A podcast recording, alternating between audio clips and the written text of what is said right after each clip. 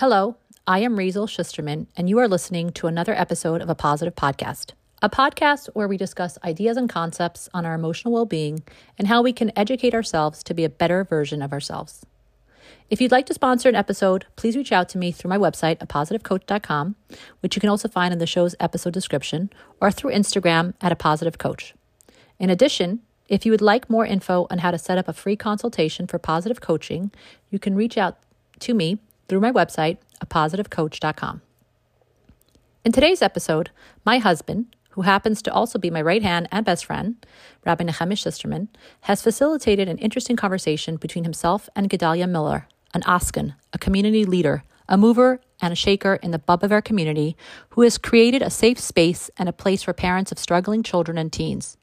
He has taken his own personal struggles and has used it to create a support group for other parents to find support, guidance, and a path forward. I personally have attended the Shabbaton with my husband and have found that I've gained a lot. In their conversation, Gedaliah shares some background and insight into this program called Kesher Nafshi and how it came to be. I'm sure you're going to find this to be insightful and interesting. And to find out more about Kesher Nafshi's programs or classes, or have access to any of those lectures, interesting conversations, check out kesher nafshi dot org and learn more. So sit back, relax, and be ready to grow.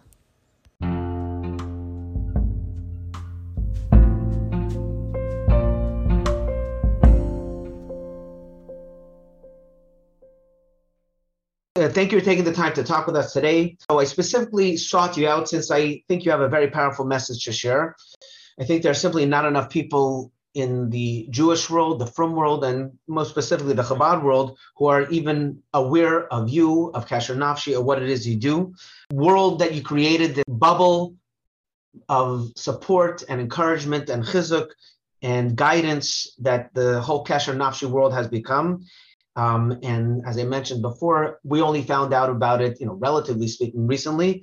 And uh, later on, there was a widely publicized article about you in the Mishpacha magazine, which I encourage everyone to Google and find it and read it. So um, with that as a background, let's jump in and uh, let's get into this. So first and foremost, let's uh, get you, let's get our, our audience acquainted with you, you the person. So tell us a little bit about background about you. I mean, I mentioned that you're a Bobover Chossid, but tell us about um, how did you grow up, your world, what Chassidus you are, so we can all get on the same page. So basically, I grew up in Borough Park. At age uh, fourteen years old, I studied four years in England, in the Baba V'yashiv in England. Got married relatively early at nineteen years old to a beautiful family of ten children, Baruch Hashem, and uh, have got into the insurance industry in nineteen ninety-five after being in multi-level marketing in different companies, different avodah zaras as they call them, um, in Herbalife and Amway, and uh, interviewing with other of these uh, multi-level marketings and being pretty successful with Herbalife after a few years. Went into the insurance industry and then started using the same principles of recruiting and developing people that I learned from Zig Ziglar, from Dexter Yeager, from Mark Hughes, and all these other big gurus in the multi-level marketing industry.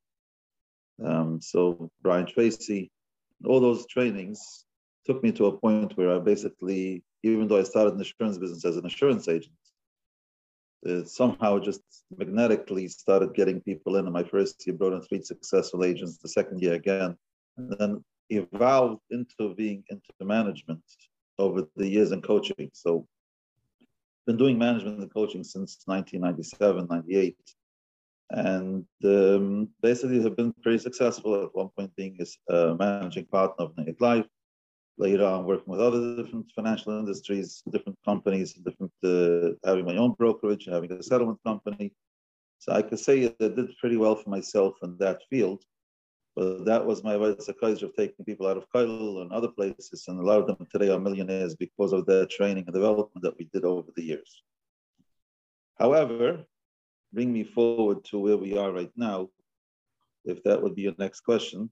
You haven't made much of a secret of uh, your family's journey with your daughter and how you managed to keep your connection with her throughout the process. In fact, I remember my wife and I meeting her Um, I think she was the party planner or the event planner at that Kesher Nafshi. Maybe she's done it since then. I don't know. But clearly, regardless of the choices that she's made, um, you guys have managed to keep a close connection. So why don't you take us from your professional work life into the segue that took took you into that particular part of the journey?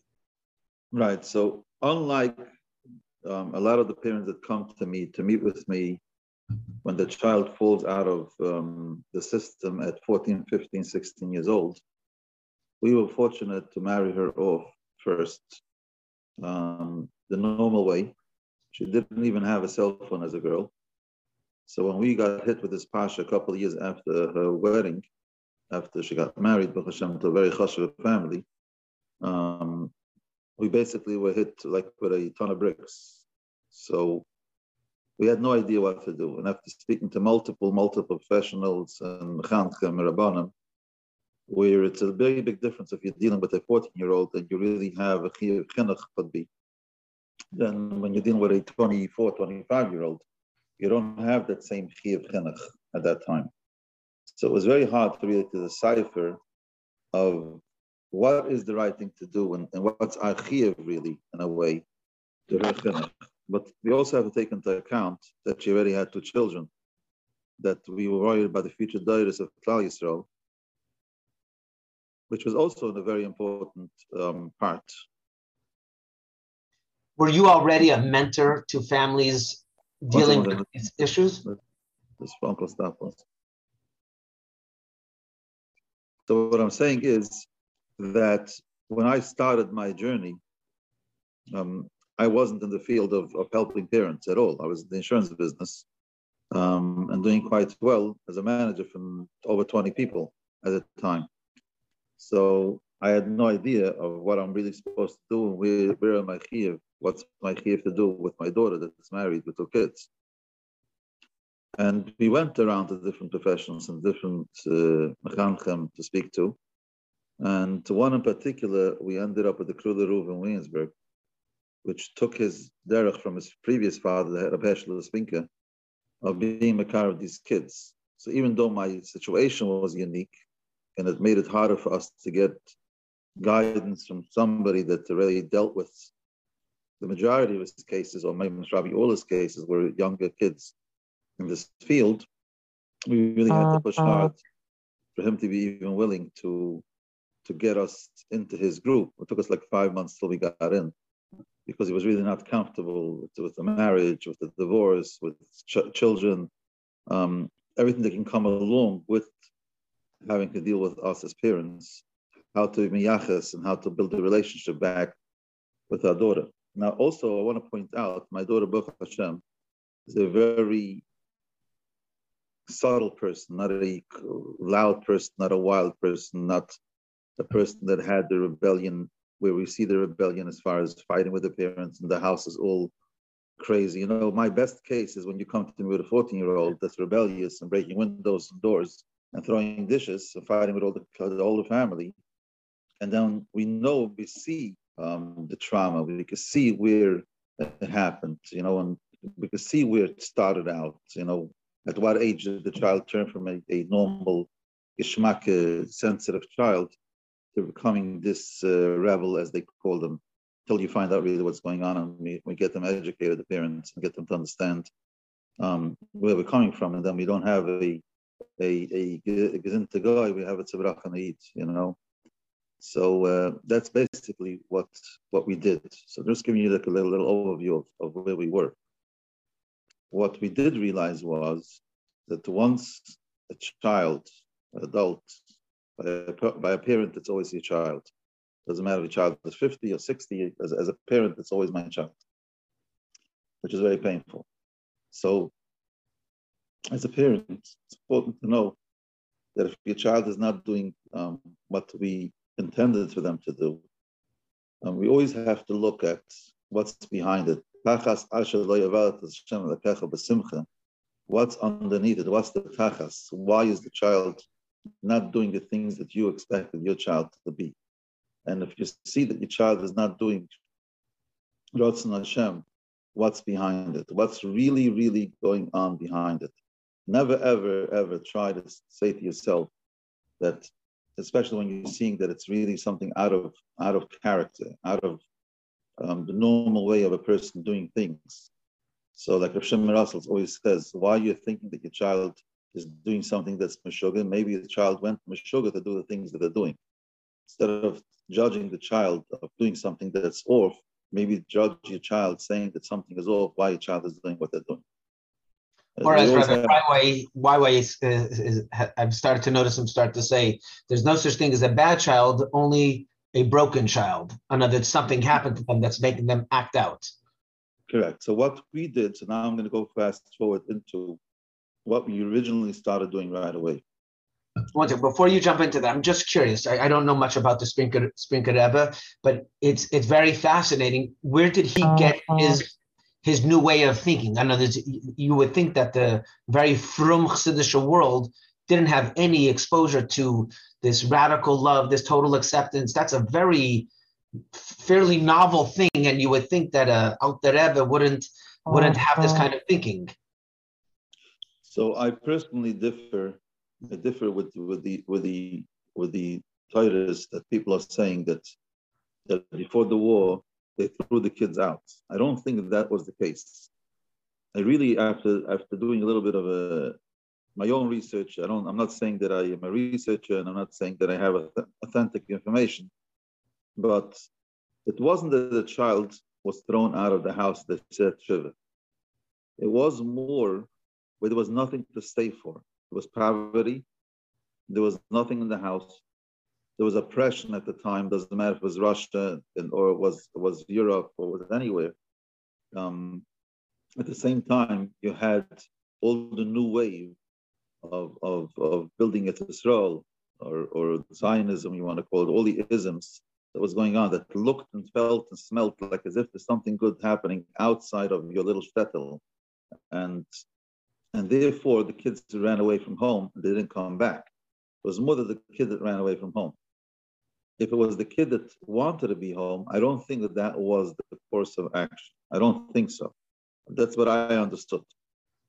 So even though it looks that way and you think it's that way, I don't think that is really what was happening before the war. So I would say the Torahs of Hashem, which I read in different sforim over the over the years, and so people pointed out to me, from Yaakov Meyer Shechter has a, a, a brief that's going back to Tufshin Lamed. Lamed Lamed Aleph, which was pretty long time ago, fifty years ago, where somebody's asking, and I believe from the conversation that was in Lashon Kodesh, that the question was about keeping a kid in public school where the parents put them in there or needed to be there. It was probably an older child at the time. And that particular child, um, the questioning is what to do with this child. And this child is not, the child is not up to, at the time of being mechanech, we couldn't be mechanech that child. And he points out over there that it's very, very important to keep the relationship with your child, to keep the relation, even though they're at a point where they're still in public school. And the footnotes there bring two footnotes. One footnote is that somebody came to the Baal Shem Tov and asked what to do with the child. It was a koifer, actually, not just went off of there, it was a koifer. The Baal Shem Tov says that to keep them with the voice of Mahava, to to to to similar to what it says in Tanya, the voice of Sahava, to, to really bring the love out to your child. And it's almost like saying Asgula, that if you have the love to the child, the child will turn around. That was the first uh, footnote on the bottom to his brief that he wrote to these parents and Tufshin Lamed Lamed Aleph. On the second note, Sif Beis, as they call it, he writes of a story where he instructed uh-huh. the parents to do that with a child that was completely off the derech. This is Rabbi Yaakov Meyer Shechter, which is not a, a today's uh, person looking at uh, unconditional love as if it's a new phase out there. It took him fifty years ago. And he writes clearly that he instructed the parents to love the child while they're off the derech. The child turned around, and today is one of the biggest people, the Makarev kids in Klal Yisrael. So obviously, this is not a new wave of of keeping that. And I've seen the same thing, and I'll give you a, a, a story that I'm going to reach share with you. Um, the Bobover Rebbe, the uh, Reb Shloimeh once came to a to a uh, Lava Malka for the girls' school. So obviously the twelfth grade, they allowed the twelfth grade to come and the Vayvashil to be part of these, this Lava Malka. It was a fundraising Lava Malka for, for the girls' school. And one of the parents was standing outside, but before cell phones, and telling the daughter where to stand after the, the Rebbe speaks. So they'll be able to meet at the corner, where should they be meeting to be able to go home late at night on a Matzah Shabbos. The Bobover Rebbe said five words. Your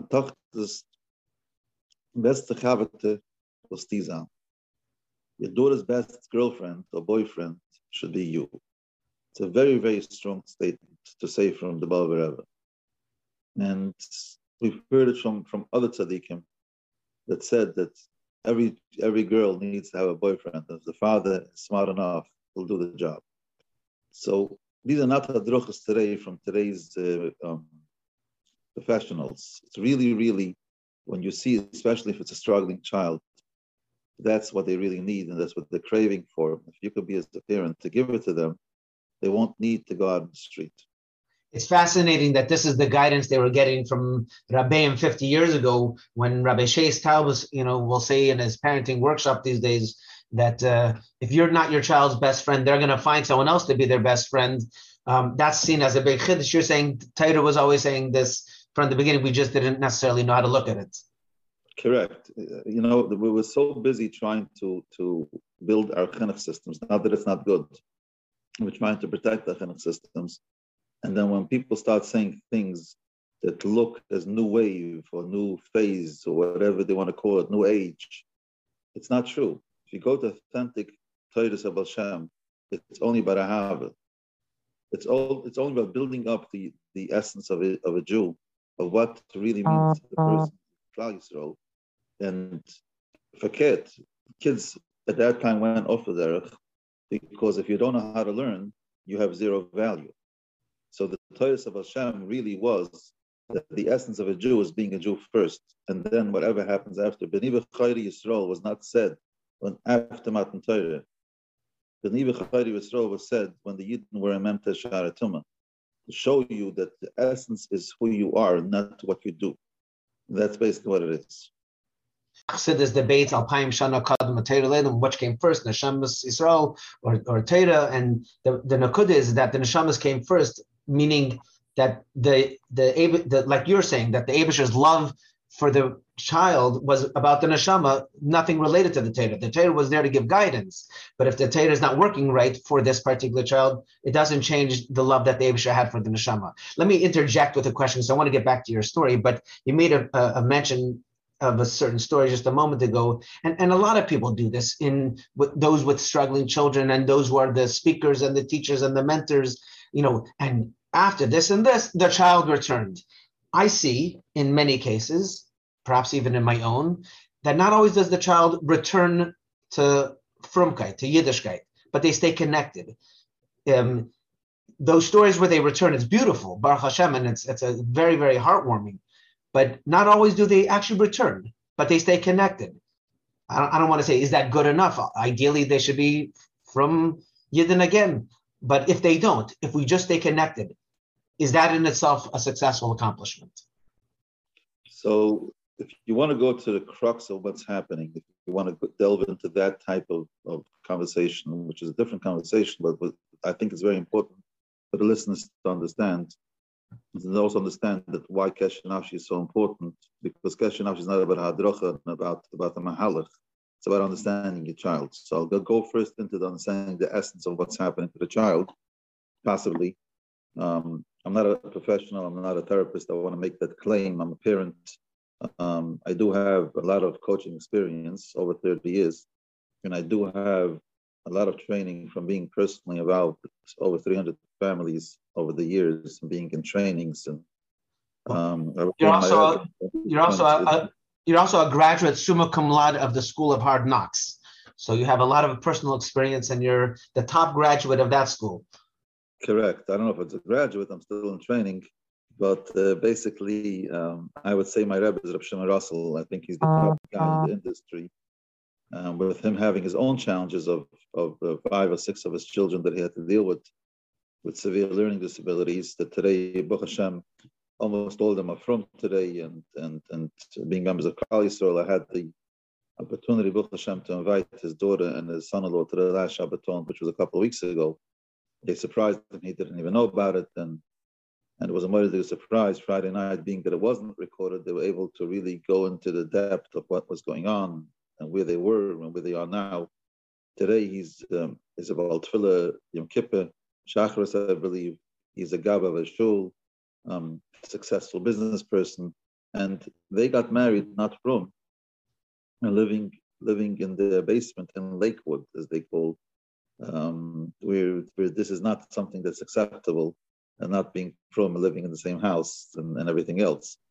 So it, it's unbelievable of, of what happened over there. But to go back to your question, um, I just want you to, to, I'll go back to speaking about the child itself. If I do digress and go other places, please bring me back to where we need to be at. So basically, um, a child that goes off the derech, Alpirov, I'm saying Alpirov ninety-nine percent, did go through some sort of a deep, deep trauma that pushed them off from being a normal person in society. So as a parent, if you're going to take away Yiddishkeit for a second, okay, and we're going to talk about just being a parent. What is the job of a parent is to keep your child safe, to keep your child healthy. I'm not even going into loving your child. I once asked a group of parents, where does it say in the Torah you have to love your child? Nobody knew what to answer. And it's simple. It's so you want to love your child and you want the best for your child. So the first part is understanding that if there's a severe trauma that happened to a child, and when I say severe, it doesn't mean that it's an act that was severe. For that child, being that the child was such a sensitive child, for that child, that person couldn't um, stay within the system or within the Um, realm of things because of what happened to them. It could be uh, we have parents that had a shreif in the house, uh, fire, many years ago, and after they lost a child, the therapist said that we'll tell you what to tell your children and they'll be fine. Um, lo and behold, ten, twelve, thirteen years later, you have three kids off the derech because of what happened at that point. Um, one of them, Baruch Hashem, is safe from. So that's fascinating, though. We typically say uh, bullying or, or, or, God forbid, a, a molestation. Um, but you're saying even just a, a life event, a, a, the house, a, a house fire that traumatized the kid could be what, what triggers them to go find find something different. Correct. Anything that's that goes under the, the, the statement of trauma has that effect uh, on the person. It's not, as Peter Levine says, it's not in the event. It's it's how the body response to the event. But our biggest challenge is to deal with people out there that didn't go through trauma in their life. And they will always claim to you that they're normal, which I know they're not normal, but let's not talk about that.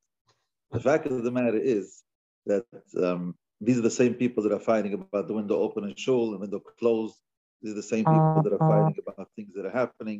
Um, You you realize they're always the boss is always it's always the boss's fault of why they didn't get a raise and why they, they have fourteen jobs.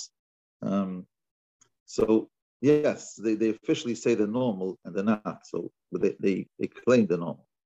So we see that the kids that go off the derech came from a very sensitive type of person, and the more they show tattoos and piercings and stuff that look Um, leather jackets or motorcycles or whatever you want to call it, to the ponytails or changing the color of the hair. Drugs, alcohol, holy. Yeah, it just shows to you how much more in pain they really are and how much more sensitive they are. You just have to know how to respond to them, to be able to get them to be comfortable, to be grounded and, and relaxed, and then you can really work with them to, to get to where they were. So let me go back to your original question, which was that let's say that the mitzvah is to get these children to be Frum, and they're not Frum at the end, okay? First of all, according to what I learned uh, two days ago in England, when I was with Shmuel Russell all day and teaching new parents in the Sugya with older Rabbonim, because they insisted in England that if the Rov wants to pass in Shalos on this Pekuach Nefesh cases, they have to be in the room for the full day in order to really learn the crux of what's really happening. They can't just come and be paskin shalos on pekuach nefesh without having the knowledge. So when you come ask a question to a Rav that my child wants to have internet, unfiltered phone, so it becomes an internet child, versus my child is pekuach nefesh. And if we don't get them the movies or the things to distract them, who knows where they're going to end up.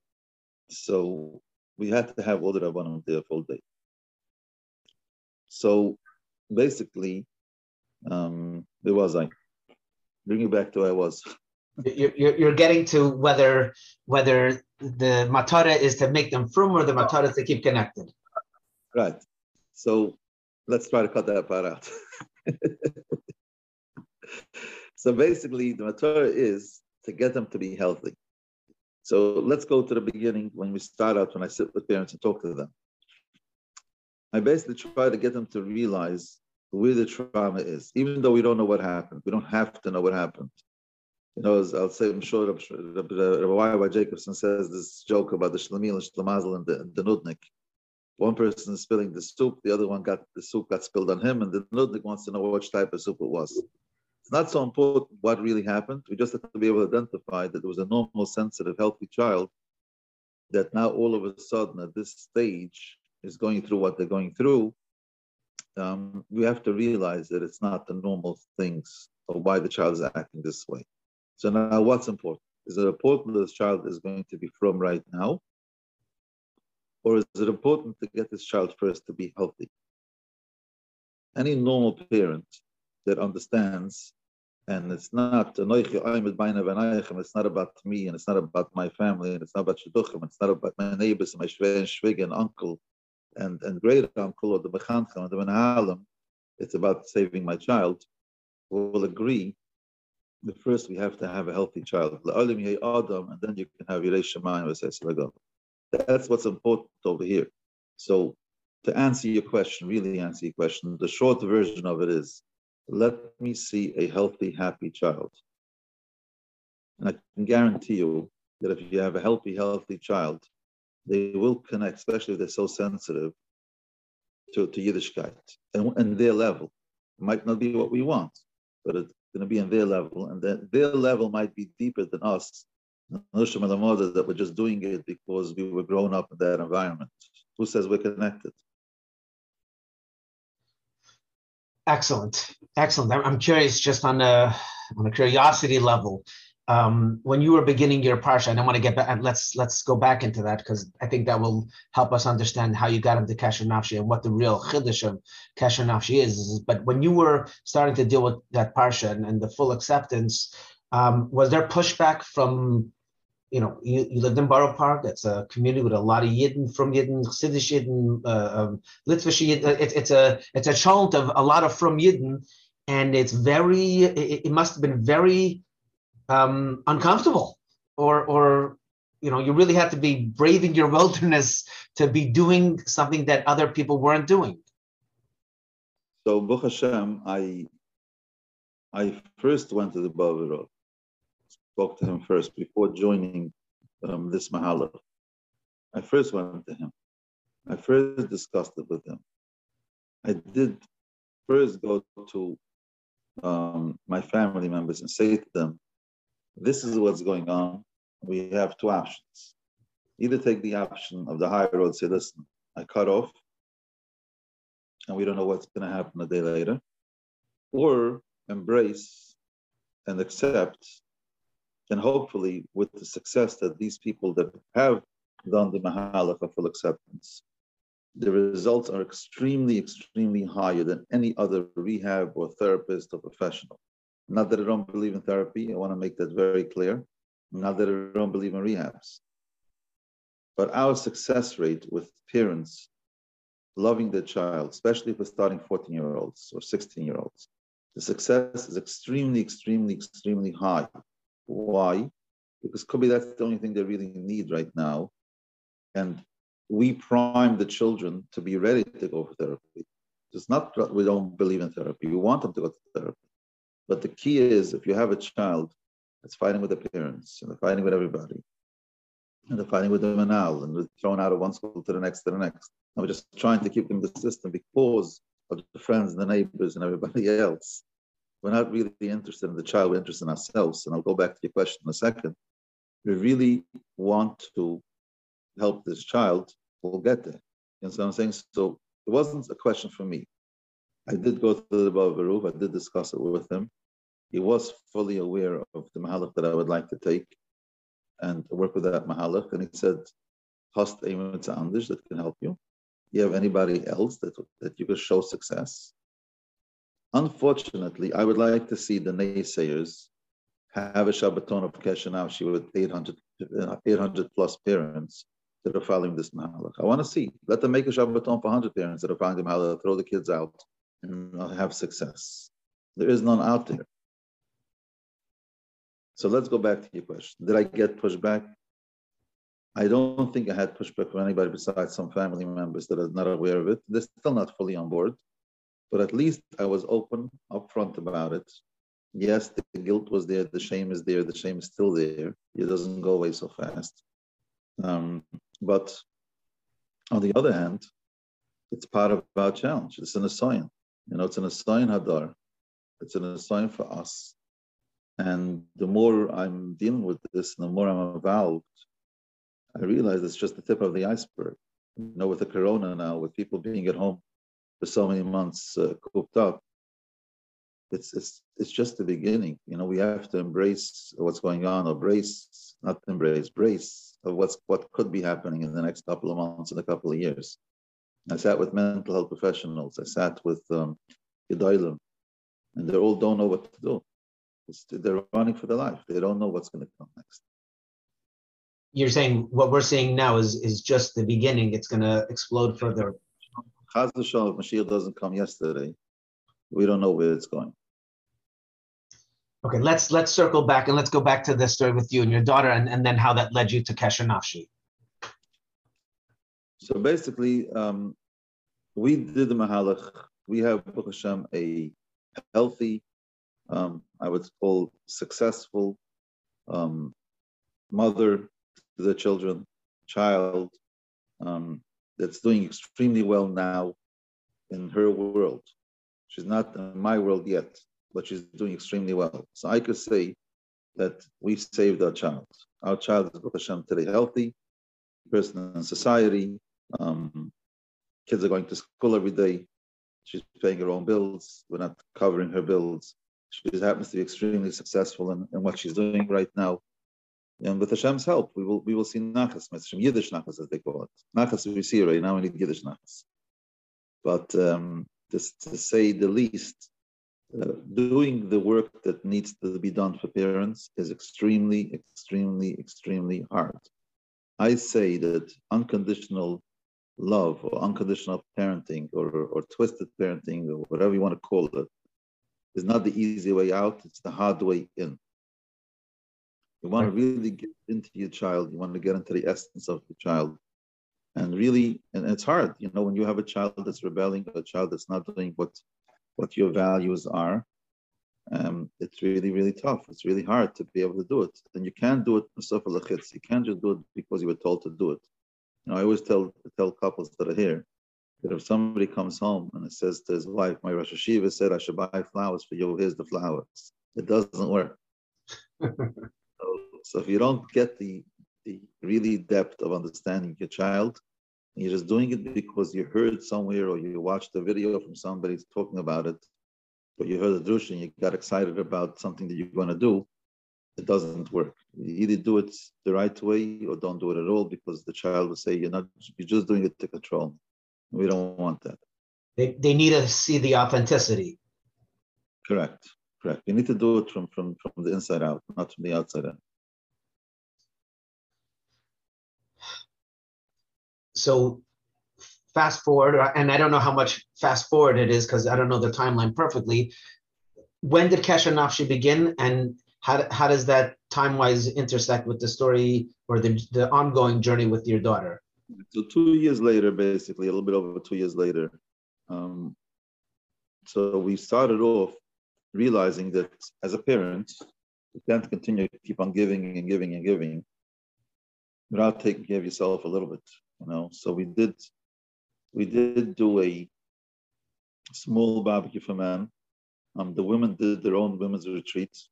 They had about fifty women show up for two or three days. In Morristown happens to be um, somebody from Chabad that has a house there in Morristown that graciously offered for a small fee to be able to give their house with a pool and everything else. And they didn't have really a structured program. They all brought their own food, and they um, basically did some different types of modalities that really gave the parents, that the women, Chizuk and uh, writing, uh, journalism, whatever it's called, journaling, and um, different types of, they have some parents that gave Chizuk drushes, and they worked between themselves and did an unbelievable job. The women came back really mechuzik. So the men said, we have to do something, and they were trying to do something in some backyard for ten or fifteen people.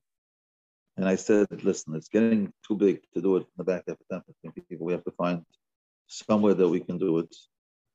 And at that time, most parents, most parents wouldn't want to be seen in public in this type of forum. So we had to look for a backyard or a place where we go where parents don't know that we're there. You know, most parents really didn't want to be seen in public. So Baruch Hashem, at that time, um, somebody bought a property. I don't know if he wants to announce his name. He's a very quiet person. He bought a property in, in Montebello. Um, the property itself is, is almost five acres, but the place itself wasn't so big. But it was a very nice backyard that we were able to have our privacy. Happens to be there's a park next to his house off the private road from the back. When you walk through a a forest, as they call it, a nice walkway, and you get into his property from the back. So it had this real nice um, feeling to it. We did a nice small barbecue, and uh, before you knew it, we had seventy-five people show up, men only. You realize we have something here. Um, we were fortunate to get Rabbi Nechemish Sisterman to come last minute to give chizuk to the parents. One of the parents shared his personal um, journey with his daughter. And it was really a Moyed Chizuk event. Mekimi organization ended up sending the music. So we really saw what it did for the parents. Did you advertise for this or word of mouth? How did this get out? The only parents that were part of our group already. So it was parents that were already part of the group. So it was a, a cohesive group of parents. But what does it mean, a group? Was there a WhatsApp group? How were you guys interacting with each other? We were already, we were already all involved with, with Avi, with Avi Fishoff, with his group at that time. So this was so part of Avi Fishoff. One cohesive group of parents that kept on giving out and not taking anything in. So there's an amount, like I said, there's the amount of money and there's the amount of chizuk uh, that you can keep on giving without getting anything back. So immediately when I did that, and I did it on my standards, which was not plastic tablecloths, and it wasn't uh, just giving burgers and franks. We did steaks, and we did um, um, desserts, and we did uh, some drinks. So we did we did it the right way, and we realized, and with nice tablecloths, I did it the right way. We rented chairs and tables, and we did it in, in an upscale event. So I said we need to do Lava Malka. So Baruch Hashem, we were able to secure a place in Tenafly, New Jersey, by Mordechai um, Shane. Shane, this is his place. Um, I wasn't aware of his of his involvement at the time, and we take it took his place for a very good price. I, I was fortunate to get the pomegranate through Avrami Klein to donate the food. I asked my daughter to help out with the party planning, and she did all the party planning from, eight, from soup to nuts, between getting all the props set up, the tablecloths, the, the, the, the, and the flatware, and the, the cups, and everything else. It was unbelievable. The place was full, two hundred fifty people. We had a Venice table alone for five thousand dollars. Not that we paid for it. It's just basically we got donations from different places. We had the, the Nushim Satunias call, call every place they could. You know, and you know, if in America you say you have to be careful what you ask for, you might get it. So the response was overwhelming, because most of these um, places know somebody that's never from this matzav, so they all gave. So we had a beautiful spread. Pomegranate really, really did an unbelievable job as far as the food, abundance of food, of everything else. We also did a cocktail hour in the beginning, and somebody donated the sushi. And uh, just uh, for talking to Chabad, the guy donated seven hundred seventy dollars for his child. And it basically covered the, the sushi. We did the first hour. We want people to be able to show up. Everybody had to come from Muncie, from, from Brooklyn, from, from New Jersey. So people came from all over. So I did first like a cocktail hour, but it was basically uh, not not the alcoholic drinks. It was drinks of, of different iced coffee and stuff. And we had beautiful cheeses and, and, and grapes and stuff like that, and sushi for the first hour to get people to be able to come. And like this, the meal started at a normal hour after this month in the winter.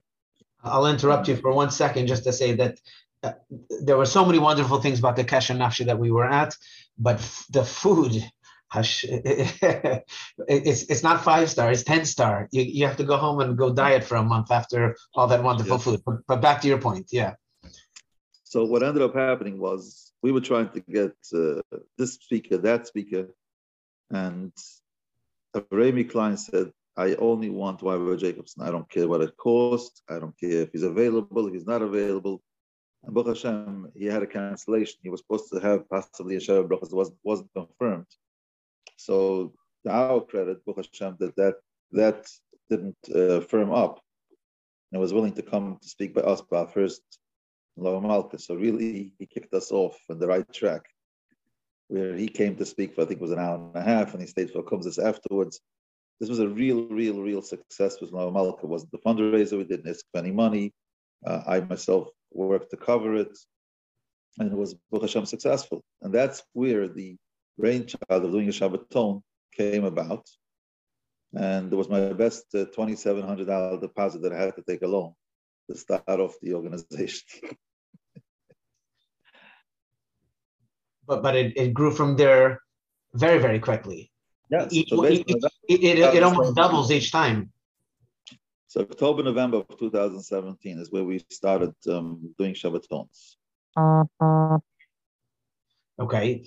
Um, and uh, I mean, I, I want to push forward because I want to I want to really get into some details. I, I know from my experience, one of the one of the great things about the Shabbaton is A, that it's Shabbos, so the phones are off and you're really focused. You're not distracted by anything.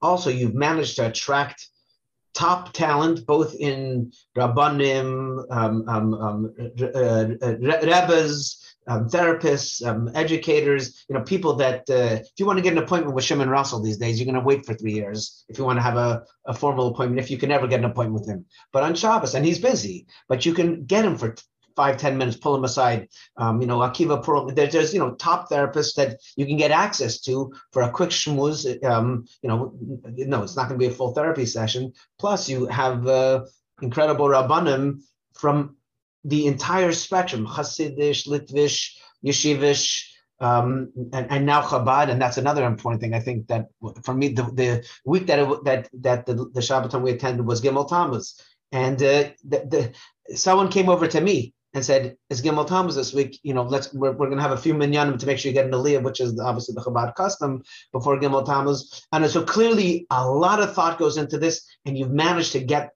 the top, top talent um, and, uh, and and the Chizuk and the, and the more than just the, the spiritual Chizuk, the guidance, but but also just the access to top therapists. There's, you know, real people with real knowledge on, on every topic, from therapy to what's therapists to the, the self-harm, Rahman al-Islam, um, addictions, you know, um, and, and it's not just kids who are off the derech, it's kids who are who are potentially doing far worse, and and it, somehow you managed to make all that come together. So let me share with you, the first Shabbaton we did, we basically at the mercy of, of people that can come. And Rabbi Russell, the reason why I picked Rabbi Russell was because from when I started off, I had recordings of thousands of hours between Shurim and different things. And the one that stood out for me the most, that really connected with our Pasha on a very deep level, was Rabbi Shimon Russell. He spoke by eight, uh, he has workshops that he spoke to Mechanchim. He has workshops that he spoke all over the world. And all of these shiurim I listened to for hours upon hours in the car because I was driving a lot as a, as a manager in the insurance industry and and going to pick up my grandchildren from Muncie back and forth every weekend. I had a lot of downtime to listen to a lot of shiurim. My first pick was Reb Shmuel Russell, and I, and I said to Avi, maybe reach out to me if he would come. And he accepted right away, which was to us a very big chiddush at the time, because he's a very, very, very busy therapist. It could be two or three years before you get to him today. So we accommodated the time when he's able to come, and we booked the Shabbos after Pesach. And we did Thursday night challah bake and everything else. So it really was a, a good blend between um, camaraderie, working with the parents, getting to know each other, and they should have, the women have their own time and special different interest type of um, activities for the women themselves. So Reb Shmuel Russell was our first pick that we wanted to get. After that, we got a couple of other good Rabbanim that uh, felt they want to come and, and give him chazak the parents. Because in Tahit, it was a very nice Shabbos. We were hoping we were going to have fifty couples show up. So I took a hotel that basically accommodated me. That, like I said before, for twenty-seven thousand dollars, I take the whole hotel, which is basically um, no frills, without the food, without anything else, just to secure about one hundred rooms that we know we have it and nobody else walks around it. Because like I said in the beginning, parents at that time and now also for sure um, are very nervous about somebody else seeing them that doesn't belong there. So we had to secure the whole place for ourselves in order to know that we give the privacy of all the parents and, and no pictures are being taken, no videos of the parents, et cetera, et cetera, between themselves. They should take pictures and show it out and send it out. But it's very exciting when you come to a Shabbos like this to take a video of the Havdalah, of the dancing, of the this, of the that, you know, like, or of the food and of the the the, the lesson. And it looks emotional and fine, but uh, if you put other people in the picture, they don't want people to know where they went. Um, so it's it's something we needed to do. We ended up having, having one hundred thirty-five couples our first Shabbaton. And then we did it once a year. Our second one was the Crown Plaza, where we had sixty Chabad couples at that Shabbos, and it wasn't Gimel Tamuz, and it wasn't Shabbos L'Shlichim at the time. So we were basically, and we we shteltzu um, Chabad um, chicken and meat Friday night and Shabbos b'day for the for the challenge. Throughout the weekend we couldn't do it. Mishpacha can't be busy. A whole Shabbos running around between um, the meals and trying to accommodate. But basically Friday night the Shabbos b'day we had we had Chabad meat set up, and it was was unbelievable. We had over six hundred parents there, our second Shabbaton. Wow. So really the, the, the, the two hundred percent growth in one, in one uh, from one to the next. Right. Once you have that type of a following, the therapists, the professionals, the the the the chizuk they get out of this, and a lot of them are in the parasha themselves. It's it's really an authentic Shabbos. It's not a Shabbos where you go to a Torah Masora convention, or it's Chaim Heritage Foundation, uh, thing, uh, or you're going to a Aguda convention, and it's a really the rich man's club uh, where you come to just to have a good time. And it's not even even the Shabbos uh, where you have, let's say, where you're just having a, a way, way to go away. You're also hearing about Chanach. It's really a place where parents build relationships, everlasting relationships. It's also transformational. But I've seen uh, the transformation with parents that came to the Shabbos, especially the one we did in Meshuggah, which was an unbelievable trip. But also people said, you're not going to do it, it's not going to work, you're not going to have enough people. Um, yes, I had to raise over one hundred thousand dollars to make it happen, and the same thing with the last Shabbaton, I had to raise one hundred sixty-five thousand dollars to make it happen. Um, I mean, we, we, we are way below the cost of our cost to do these Shabbatons. You know, bringing all these speakers, um, even though they don't really charge us any money, but bringing them and, and the rooms and the staff and the airfare, all this amounts to a huge amount of, of money that I have to go out and cover. But back to your question, these speakers are not coming because they can get the name out there or they can have a good speech out there. They connect with the parents. They see the parents for free throughout the weekend. Reb Shmuel Russell comes in and sits with his wife, mamish, from day to night, the whole time, straight, straight, straight. I'll tell you better, even a, a better story that happened. I don't know if you're aware of it, but during Corona, he was on a respirator. Imamish came home for Pesach. We were going to do a Shabbaton, the Shabbos after Lag BaOmer. And he said, I hope I'll be enough, healthy enough to be able to come. And he was willing to come. Hashem has his ways. It was pushed off to August. And then it was pushed off to November. And then, last minute, we were basically closed down in Connecticut. And we had to move it to the Rally Hotel again. We had five hundred parents at the Shabbos. Shmuel Russell slipped and had four slip discs. Three. Flat on his back. He had broken ribs that he didn't even know about it. And he came. He said to me, do you have a chiropractor that you can have on the premises? And I said, no, but I have a physical therapist that can come. And uh, he had three of his discs put back into place by a chiropractor in Florida. He was staying by his daughter in Florida for a few days.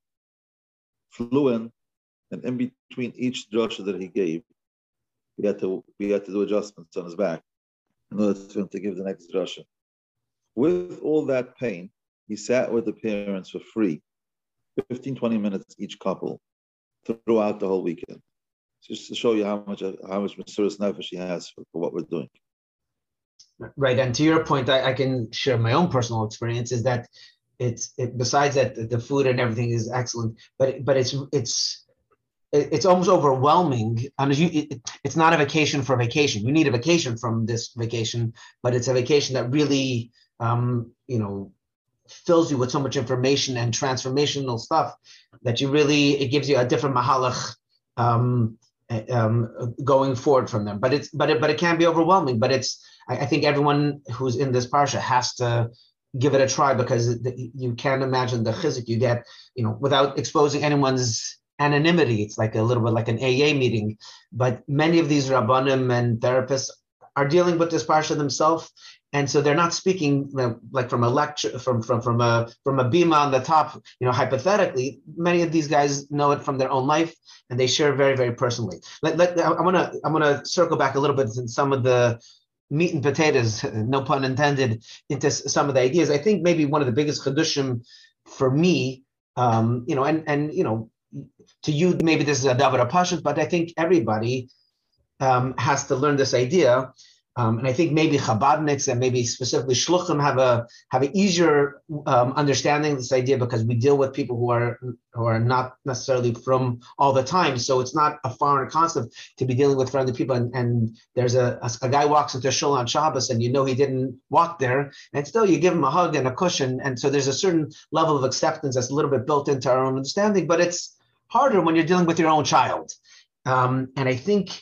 One of the biggest takeaways, and, I, and I'm saying this as a statement, but it's really a question I want you to elaborate on it a little bit more, is that maybe one of the key things that I took away from the Kesher Nafshi was not that the Eibshter is giving you a Nisayon that you that you that he believes you have the keiches to handle, but the Eibshter is actually giving you a gift. And he says, I'm choosing you, Dafka, you are my shliach to this child to give him the guidance, help, love, support, encouragement that this specific child needs. And that's a real mind shift. Don't look at it as a crisis. Look at it as a gift and an opportunity almost.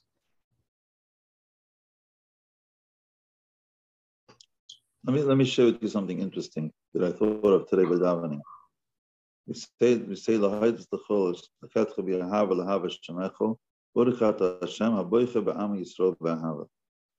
and then we say six letters, six words basically. Shema Yisrael Hashem Elokeinu Hashem Echad. As they say, there are no atheists in foxholes.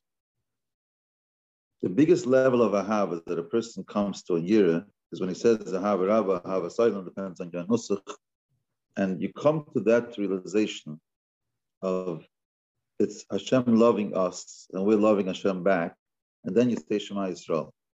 And the, the essence of a Yid, Chaz Hashem, when it's, when it's the last breath that he takes, says Shema Yisrael. So it comes out that really, really, really, Hashem wouldn't love us. It wouldn't give us this Nisayon or or give us this gift. Um, then we wouldn't ever be in this position. And I was thinking to myself, you know, Hashem, you really love me. You might, might as well give it to somebody else. You know, Somebody already said it to somebody. He said, listen, Hashem, only the, the, the people that he loves, he gives it to. So you say this, you know, you know, love somebody else in the meantime. Right. So if you if you look really, really, really, go past five, ten years from now and say to yourself, would I have been the same person had I not gone through this type of an assignment? Every person, doesn't matter if you're starting out now, you're in the beginning, when you still have the shame and the guilt and the neighbors, and and it's really painful, and it's you're falling apart, and you and and and uh, either you're binging and you're gaining thirty pounds in six months, like I did, or or you you're you're not eating, you're losing thirty pounds in six months, that many others do, or unfortunately people started drinking or started smoking as parents, unfortunately. Because of this, I know a parent that couldn't go to sleep without a couple of drinks. That's how that's how painful it was. Baruch Hashem is not an alcoholic. He's not drinking now. His daughter, Baruch Hashem, married now and is doing well, and he's not drinking. So obviously he's not an alcoholic. It's just he had to do it in order to, to numb his pain. You know, and, and on a side note, as a parent, you have to take care of yourself. Please take care of yourself. Go for therapy. Go for go for a massage. Go go shopaholics. Do whatever you have to do, but but to take care of yourself is very, very important. Um, back to your question, so uh, between an assign and a gift, it's a very, very tough question, especially if you're new in this pasha, you know, and don't tell anybody that you know how they feel, because you don't, you're not in their shoes. So, and, and I don't want to be in somebody else's shoes. It's bad enough I'm in my own shoes, but Baruch Hashem, I could say going back, um, doing this for seven years, um, I wouldn't wish this on my biggest enemy. But once I've had this Nisayon, I wouldn't give it away for any any dollar and, and amount that, that there is, because I became a better person, more connected to Hashem, more connected in the house. The house is calmer. Um, there are a lot of growth that we go through. You know, people pay a lot of money for self-help and self-care. There isn't a better self-help and self-care that you get in growth and your own traumas and your own thing that you go through in life. And your own Shalom Bayis that most people struggle with over the years and start thinking that Shalom Bayis is just a, a word. They don't realize that Hashem intended it this way to work. We have a whole shir from Shmuel Russell that Ezek uh, Kenegdai is exactly how Hashem wanted it to be. Your spouse should be Kenegdai, and you have to work on it. It's not something that comes natural. Um, so basically, yes, if you embrace it, it could be your greatest gift. If you fight it, this can be your worst nightmare. Like I had somebody said that my mother said that when I was born, I was a dream. I said, yeah, my biggest nightmare. You know, it's it's it's really how you perceive what Hashem gave you. And you have to really, really look into what is really going on. It's not it's not somewhere where you have, let's say, people ask the question about Bechira, right? The people ask the question about rebelling and about Yitzhahara. If you look at it as your child has a large Yitzhahara, and that's why they're doing what they're doing. Yes, it's a it's a Nisayon, and it's a, it's a Aynish, and it's it's really really um, a bad situation. You know, that's how, if you look at it that way. If you realize really that it's trauma based, and that's where it started, that's where it is, that's where everything is going on here. You really can really say to yourself that that your child is going through an extremely extremely painful Um, situation, and you're given that gift of being able to be that parent. You know, there's once a person came to a Rosh Hashiva and he says, you know, I have seven boys, and six out of the seven are unbelievable Rosh Hashivas. They're learning, they're doing the steiging and everything else. And then I have this child that I'm doing everything for this child. I'm doing everything, private tutors and special things, and, and, and I'm bribing him, and I'm doing everything for this child. You know, the person should be a, a, a Torah digger child.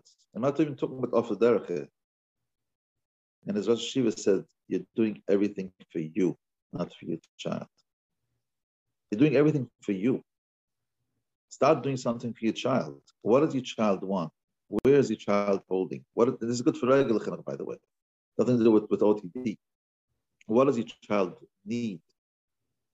For, if you can find the needs of your child, you will have a healthy child. Many, many times parents are doing things that's important to them. It has to fit their dream of having, you know, especially in, in the Williamsburg, you see these kids coming out with all the gel players galdigapayas, and they're all wearing the same jacket, the same shirt, the same pants, and they look like ducks all coming out of the water with the mother in front of them. They all look the same. Some people have that dream that this is how the house is going to look. Everybody's going to be wearing this, and going there, and at this age, they're going to go to this college and this school and this yeshiva and this seminary and, and this system, and they're going to be all lawyers and accountants. And I'm, I'm trying to address every type of community. So, and all of a sudden, you have this child that uh, wants wants to be a mechanic, and then all of a sudden, you get flipping out. So it's really, what does your child need and what does your child want? And if you can become a gadol in this inyan, it's all worth it. You know, Reb Shmuel Russell says, "Tzah gidl bunam." It's his own word. Your gidl, Hashem gives you tzah to, to bring up your children, that you should have a gidl, you should grow.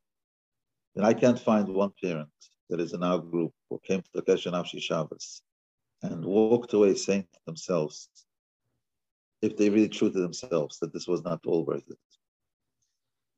Yep. Well, in in in modern psychology, they call it post-traumatic growth. So it's it's, it's takaze.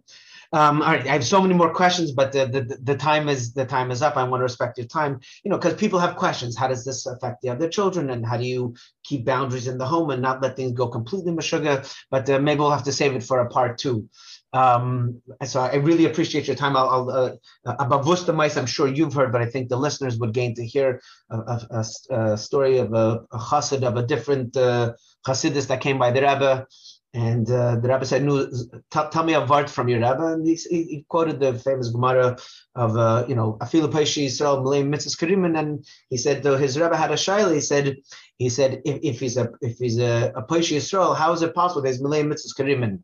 And the Rebbe said, I have the question in reverse. If he's Malay Mitzvahs Karimin, how can you call him a, a Peishi Yisrael?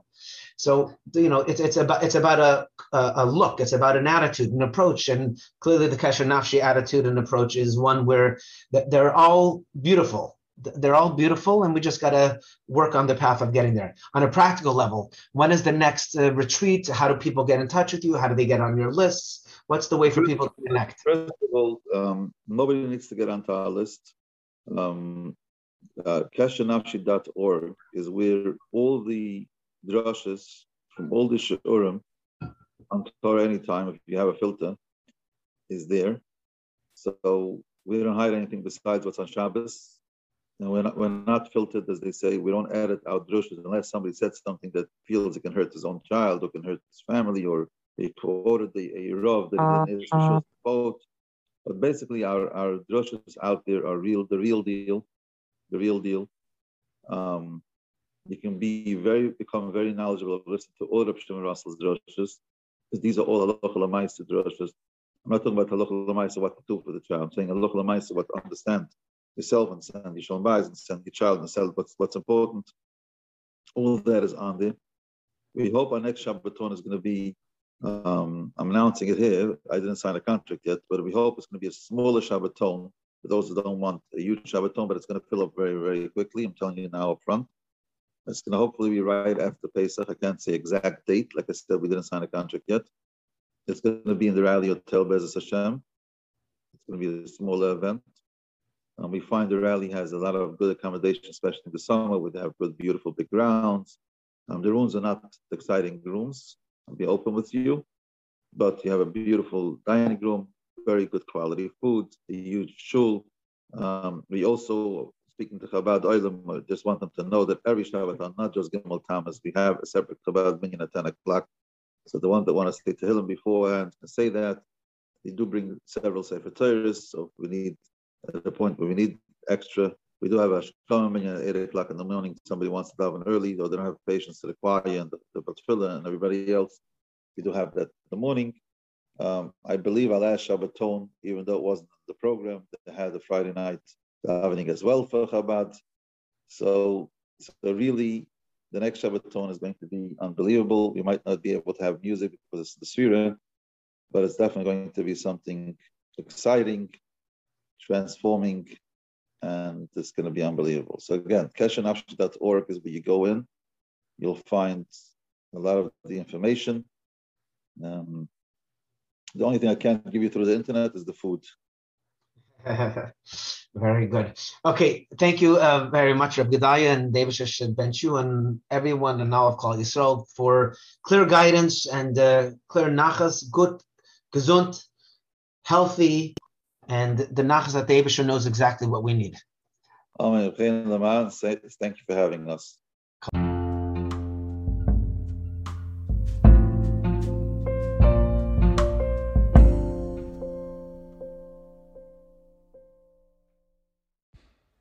Thank you so much for listening, and I hope you've gained something and some interesting insight that you didn't know previously.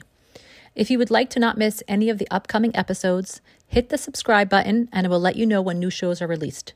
If you could take a moment to leave a rating or a review, it would mean a lot to me and it would help others to find our podcast. Thank you so much for being here and wishing you a positive day.